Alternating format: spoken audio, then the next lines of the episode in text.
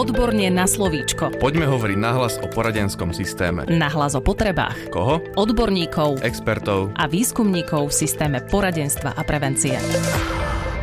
Opäť po týždni je tu podcast Odborne na slovičko. Opäť vás pozdravuje Darina Mikolášová. V dnešnej časti opäť nadviažeme na tú predošlú. V nej sme sa venovali problematike psychodiagnostiky.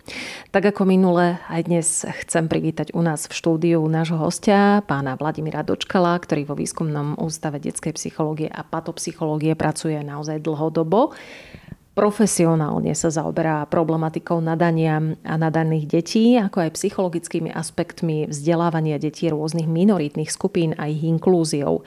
Ďalšou oblasťou jeho záujmu sú otázky psychodiagnostiky a psychologickej metodológie. Je šéf-redaktorom časopisu Psychológia a patopsychológia dieťaťa a tiež výborným vysokoškolským učiteľom. Pán Dočkal, v predchádzajúcom podcaste sme sa dotkli slovného spojenia, akým sú intervaly spolahlivosti.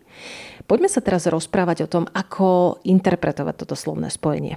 Každý test meria s určitou presnosťou, ktorá sa vyjadruje chybou merania a tá sa nejakým štatistickým vzorcom prepočítava na tzv. intervaly spolahlivosti vždy pri nejakej percentuálnej hladine.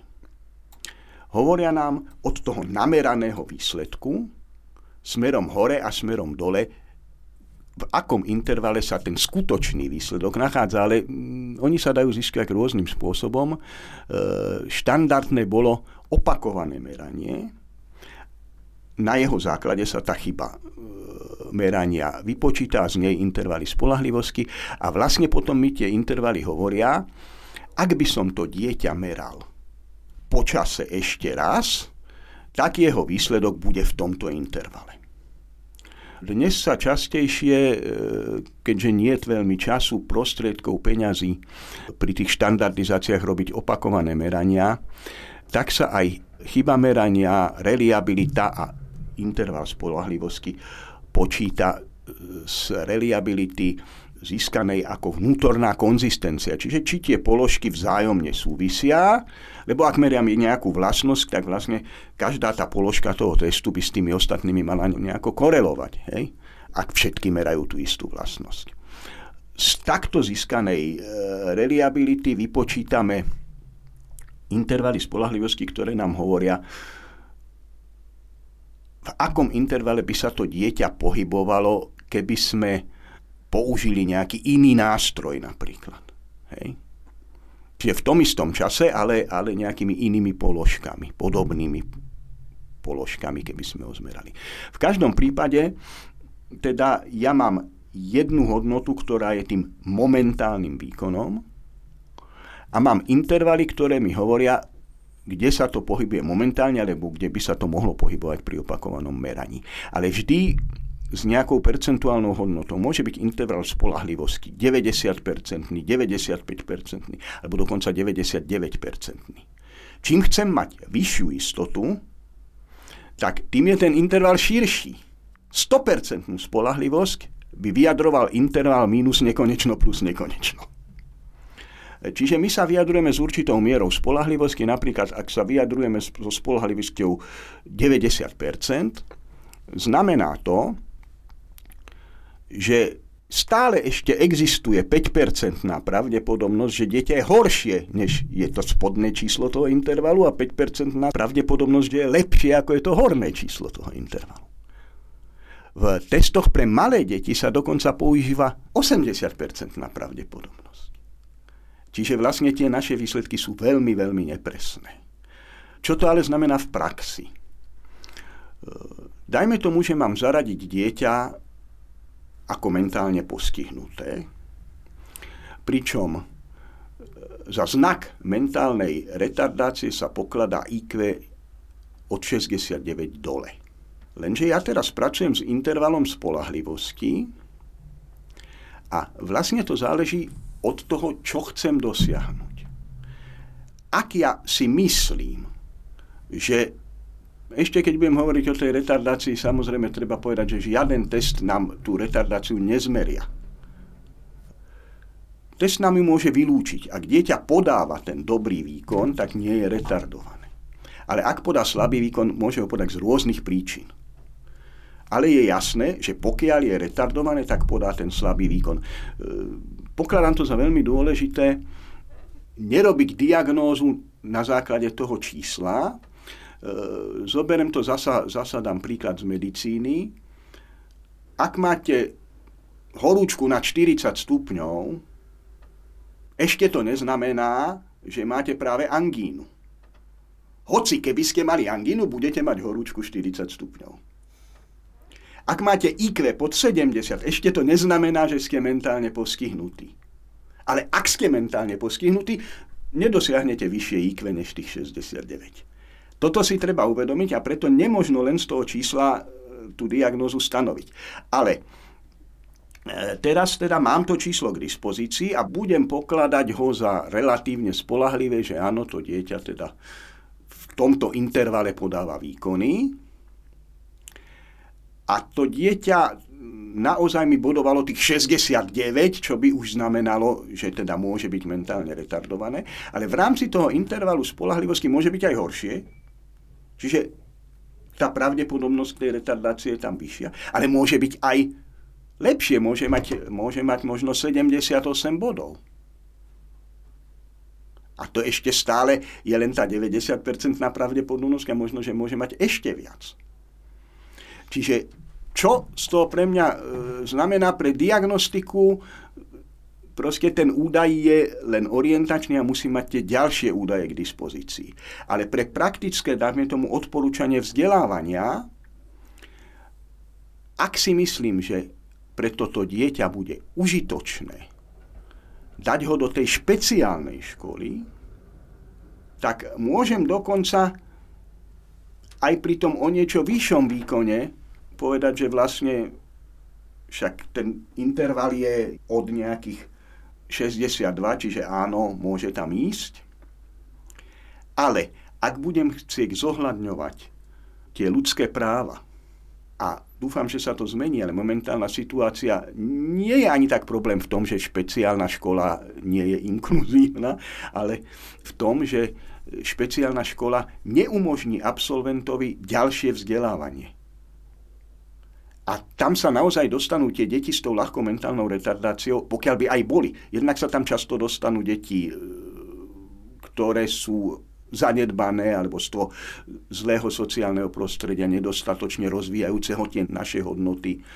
Tie rómske deti často sú šikovné, ale neprejdú našimi testami. Ak sa dostane do tej špeciálnej školy, tak my sme mu dopredu uzatvorili cestu ku vzdelaniu tak samozrejme, pokiaľ ten e, interval spolahlivosti, tá horná hranica je nad tých 70, tak ho do tej špeciálnej školy nedám.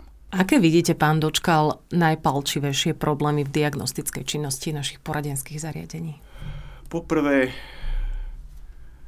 je to dané aj takým nejakým externým tlakom, predpismi nevyhovujúcimi, ktoré toto po nás žiadajú, alebo po tých pracovníkoch poradní, že sa poradňa sústreduje predovšetkým na diagnostiku.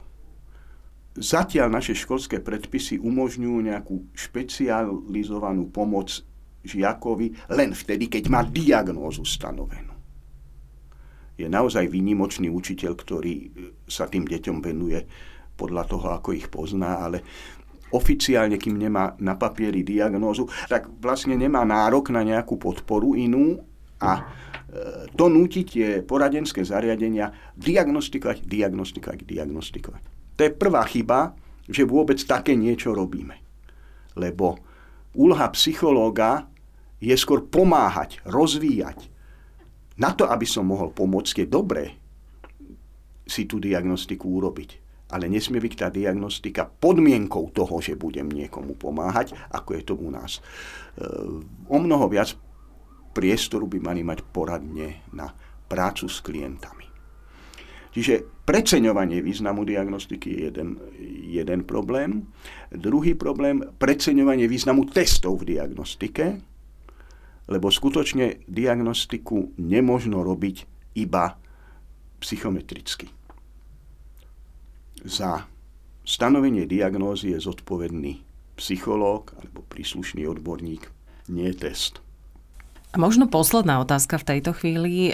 Zaujíma ma, či sa mení nejako spôsob interpretácie testových výsledkov v súvislosti s tým, že sa predpokladajú zmeny v školstve. Veľa sa o tom teraz hovorí. Tie zmeny by mali viesť e, k inkluzívnejšiemu školstvu a práve to vyžaduje menej diagnostiky.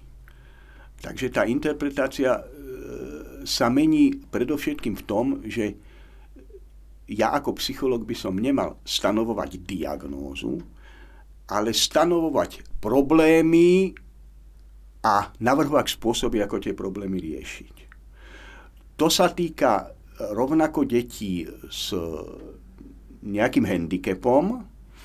Tie deti by mali mať nárok na podporu. Nie preto, že majú diagnozu, ale preto, že tú podporu potrebujú. Konkrétny príklad, slabý čitateľ, môže mu pomôcť špeciálny pedagóg, ktorý vie to čítanie rozvíjať iným spôsobom, než sa to bežne mainstreamovo robí. Ale on je len slabý čitateľ, on nie je dyslektik, nemá diagnózu, ani ja mu tú diagnózu nemôžem dať, e, lebo nesplňa všetky tie kritériá. A to znamená, že to dieťa ostane slabým čitateľom, lebo v našej škole e, mu bez tej diagnozy nikto nebude venovať pozornosť. Uh, musí sa zmeniť škola, musia sa zmeniť tie, musí sa zmeniť táto, ale ak sa zmení, tak potom úloha moja nie je stanoviť diagnózu dyslexia, ale stanoviť zhruba, aká úroveň toho čítania je a čo by sa s tým dieťaťom malo robiť. A to sa týka napríklad aj toho nadaného dieťaťa ak chcem dať dieťa do školy pre nadané deti, tak musí splňať nejaké kritéria. U nás je to IQ približne nad 130. Ale čo s dieťaťom, ktoré má IQ 125? To takisto v tej bežnej škole nie je dostatočne stimulované, ale keďže mu nemôžem dať tú nálepku, tak vlastne ten učiteľ na neho kašle.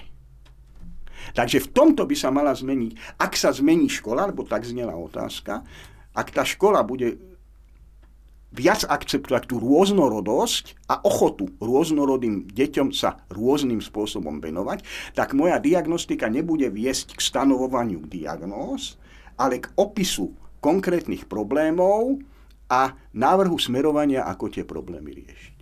To bol psychológ Vladimír Dočkal z Výskumného ústavu detskej psychológie a patopsychológie. Ak vás zaujíma niečo, čo sa týka tejto témy alebo aj ďalších tém, nech sa páči odborne zavináč woodpub.sk určite nám napíšte. Ďakujem veľmi pekne, pán Dočkal, za návštevu štúdiu. Ďakujem a dovidenia.